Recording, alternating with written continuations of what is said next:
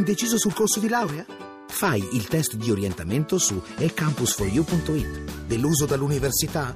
Su ecampus4u.it scopri un nuovo modo di studiare. Troppo impegnato per laurearti? Il piano di studi lo progetti tu su ecampus4u.it. Università eCampus. La conosci? La scegli. Pensioni, trattamenti ricchi da una parte, trattamenti poverissimi dall'altra migliaia di lavoratori bloccati sul posto di lavoro per 3, 4, 5 anni in più. La questione pensioni in Italia è un ginepraio, come dicevamo, e di errori ne sono stati fatti parecchi nelle diverse stagioni della nostra Repubblica. Onorevole Della Ringa, buonasera. Buonasera a lei e agli ascoltatori. Carlo Della Ringa è economista, è stato sottosegretario al lavoro nel governo Letta ed è parlamentare del Partito Democratico. Della Ringa, la sottosegretaria De Micheli l'altra sera qui ci ha detto che la questione della flessibilità in uscita, cioè del ritornare a considerare eh, un'età più ragionevole per lasciare andare i lavoratori in pensioni, sarà presto affrontata dal governo, ma altre fonti altrettanto autorevoli lasciano pensare che la legge Fornero così com'è rimarrà lungo e nessuna modifica entrerà nella prossima legge di stabilità. Dica una parola definitiva, come stanno le cose? Definitiva lo dirà il governo e speriamo che lo dica nel giro di qualche settimana perché non c'è dubbio che nel frattempo se ne è discusso un po' troppo di queste questioni a tutti i livelli di opinione pubblica ma anche a livello politico con versioni diverse e contrastanti. E io che penso che questo sia forse uh, l'aspetto deteriore della questione, perché uh, questi interventi di natura diversa danno luogo anche a aspettative uh, da parte di coloro che sono interessati a eventuali interventi che poi magari possono essere deluse. Quindi credo che occorra che il governo, non dico metta una parola fine alla questione perché poi anche il Parlamento dovrà intervenire, ma espliciti bene la propria posizione. Al momento sembra che il governo voglia affrontare la questione della flessibilità, ma non nel corso di questa legge di stabilità, ma nel corso dell'anno prossimo, per poter trovare qualche soluzione alla fine dell'anno prossimo. Però dico questo sulla base delle notizie sì. che circolano. Così, così, per inciso, fuori sacco, prima di passare al, al primo ascoltatore che le passo, ma il governo eh, ci sarà per tutto l'anno prossimo? Certamente questo non è solo una speranza, ma è un'aspettativa fondata. Ma ragioniamo un attimo, siamo in un mondo in cui siamo presi da problemi mondiali come l'immigrazione. Abbiamo un problema di agganciare la ripresa, anche oggi la con- commercio ha detto che i consumi sono ripresi, certo. Sfruttate questi segnali. Beh, in questa situazione la maggioranza e il partito di maggioranza possono permettersi di interrompere questa azione con il rischio di andare a un sì. confronto devastante, io penso proprio che io, questo non Io lo spero di no, però non ci giurerei più su niente, sa della ringa. Comunque, adesso, poi voglio parlare delle due questioni del giorno che, che riguardano l'opzione donna, come viene definita, e il fondo per gli esodati. Prima però faccio parlare due ascoltatori, che sono Giuseppe da Venezia e Marina da Roma. Giuseppe, buonasera. Volevo chiedere al, al professore semplicemente se eh, rispetto agli altri paesi europei, le, dalla legge Fornero in poi, quanto le, i trattamenti pensionistici italiani sono veramente quelli che in prospettiva sono i più magri di tutti degli, eh, rispetto agli altri paesi europei oppure se eh, ci troviamo in una graduatoria, una posizione secondo lui accettabile. Grazie Giuseppe. Marina, dica la sua, buonasera. Buonasera. Io vorrei dire questo, di recente è stata promulgata un, in Inghilterra una legge secondo la quale i lavoratori che hanno perso la loro occupazione possono ricevere le ritenute previdenziali versate ad una certa età naturalmente. Non le tasse, questo è chiaro, ma ciò che eh, hanno versato all'istituto certo. della loro, una sorta di INPS, insomma, che l'INPS ha accantonato per la loro pensione questi disoccupati non riceveranno in futuro una, persio- una pensione, ma intanto... Si riprendono quello che hanno versato. Esatto, sì. mutui, figli da mandare a scuola, eh, aprire una nuova attività. Consideriamo che ci sono persone che hanno versato c- centinaia di migliaia di euro e si trovano a 45-50 sì. anni senza nulla in mano. Poi quando si troveranno a 70-80 e non ci saranno più negli uni negli altri, come, come se la passeranno? Intanto campano adesso e fanno campare i loro figli e Sì. questo penso che sarebbe più importante. Grazie Marina, io non, non ero a conoscenza di questa cosa, sentiamo poi se il professore conferma che esista questa cosa che lei ha detto, sicuramente avrà le sue ragioni. Eh, Gennaro, Milano, buonasera. Eh, buonasera a tutti. Sì, io volevo dire, sono, ho iniziato a lavorare a 15 anni e a 55 anni per fortuna sono riuscito ad andare in pensione e prendo 1580 euro di pensione al mese. Per 80 euro, perché era sotto i 1500, ho la pensione bloccata per 4 anni. La vita aumenta e con questa legge Fornero siamo, siamo costretti, comunque io devo, Sì. devo fare un altro lavoro.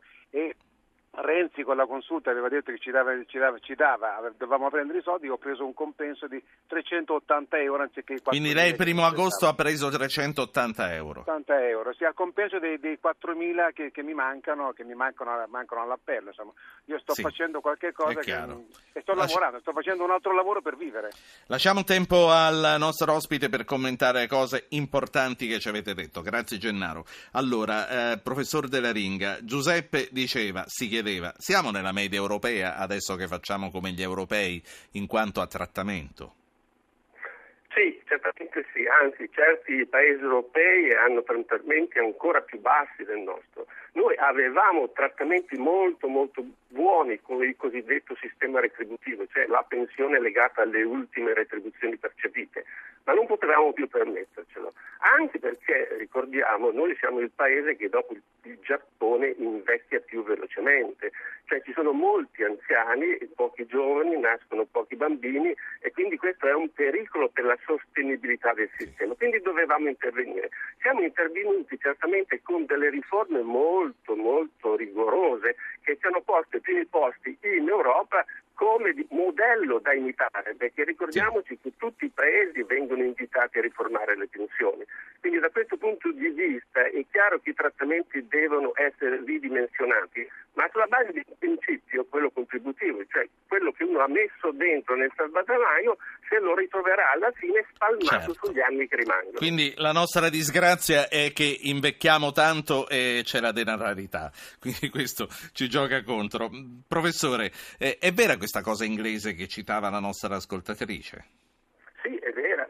Beh, un qualcosa di simile è stato fatto anche da questo governo quando, si ric- ricordate, qualche mese fa aveva proposto a chi aveva messo il PFR nella previdenza complementare di riprenderselo in busta paga.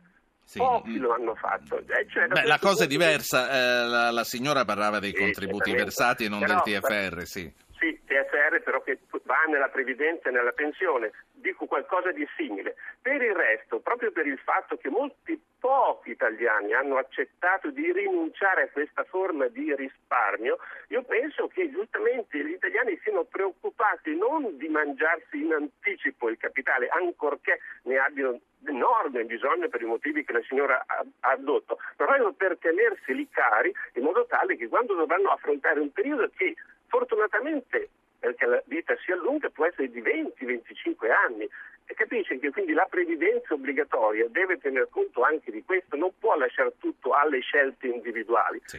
È previdenza e quindi ha Senta. una componente anche pubblica. E al nostro amico Gennaro chi glieli dà quei 3.600 euro che non è ritrovato? Guardi, questa del blocco delle indicizzazioni è un'altra di quelle manovre che purtroppo abbiamo avuto bisogno per anche lì per fare cassa, perché è vero questo, avevamo problemi di bilancio pubblico. Però a questo stiamo ponendo rimedio e quindi questo, diciamo così, fermare le pensioni rispetto all'inflazione sarà uno strumento che verrà adottato sempre meno in futuro. Quindi un certo sacrificio c'è stato, ma ci sarà molto meno in futuro.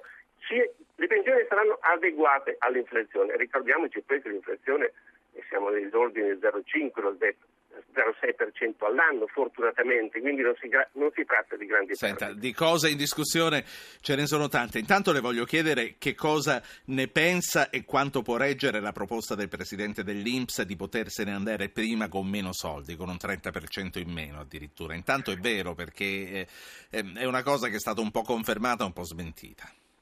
Guardi, eh, qui ritorniamo alle intenzioni del governo poi anche il Parlamento dovrà discutere le proposte del governo in legge di stabilità.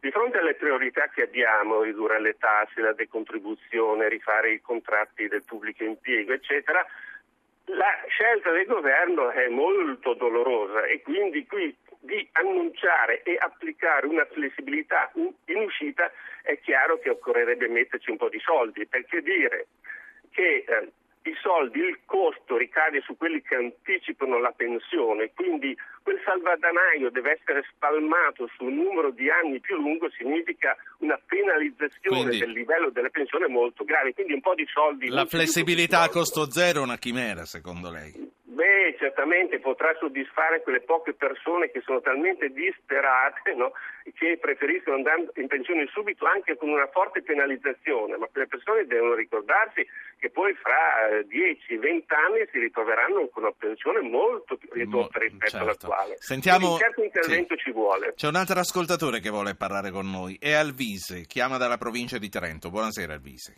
Buonasera eh, a, tutti, sì. a, Ruggero, a tutti voi. Io sono un vostro ascoltatore e questa sera eh, riesco a parlarvi. Eh, a me sembra un po', ho sentito anche il signore di prima che voli, gli devono 4.000 euro per gli arretrati, sì. Sì. però sono tutta gente che tira insomma, 1.500 lordi di pensione. Mm, è un po' un, un discorso di egoismo, insomma, insomma a, a, quelli che sono sotto, che sono veramente in povertà, eh, la Cassazione non ha dato niente, cioè ci vorrebbe un attimo di riflessione. Io fossi stato in questo momento storico dell'Italia dove siamo un po' tutti in difficoltà, magari non avrei neanche fatto quel ricorso perché comunque ricevere un, un, un tot di, di, soldi che è 1500 euro, insomma uno certo. eh, riesce a vivere in una certa maniera e pensare, pensare a, al, al discorso di chi ne riceve meno, magari è un, Grazie. che, sì. tutti guardano se stessi, ma anche su quello dei immigrati siamo diventati un po' tutti. Un po Grazie per averci portato la sua opinione, signor Alvise. Eh, professor Della Ringa, eh, due cose perché poi fra un attimo ci parte la sigla. La cosiddetta opzione donna, quella che permette alle lavoratrici di ritirarsi in anticipo passando al contributivo. Quanto vale? Lei la pensa come Damiano? Vai, no, ex ministro sì, Cesare Damiano, sì. O perlomeno dal momento che la ragioneria ha fatto un calcolo di 2 miliardi, bene, quindi un rapporto corretto fra l'esecutivo e il Parlamento, quei calcoli, quei calcoli devono essere spiegati. Cioè se il Presidente di una Commissione lavoro avanza qualche dubbio, allora bisogna sedersi al tavolo e spiegare come mai si arriva a un costo così eccessivo per un... Lui ha parlato di 2 miliardi.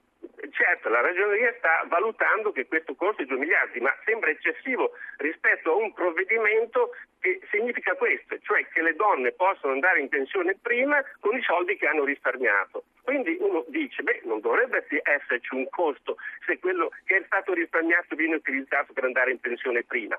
Quindi se c'è un costo, questo deve essere spiegato. Ecco, io non so valutare, a me, anche a me sembrano che 2 miliardi sia Quindi, un costo. Aspettiamo di capire come hanno fatto questi conti. Ultimissima cosa, fondo esodati, che ha avuto avuto, che ha dato ha dato?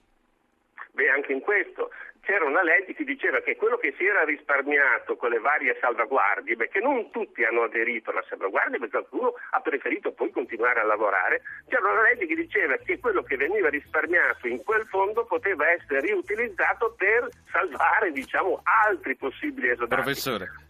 Mi è partita la sigla, guardi che ne riparliamo, noi la richiamiamo, speriamo di ritrovarla. Il problema è un ginepraio come dice lei, quindi non è facilmente... Lo riprendiamo presto questo discorso, per adesso lo dobbiamo veramente concludere perché si conclude la puntata. Grazie all'economista Carlo Della Ringa, ex sottosegretario al lavoro Partito Democratico. Qui si conclude questa puntata di Zapping.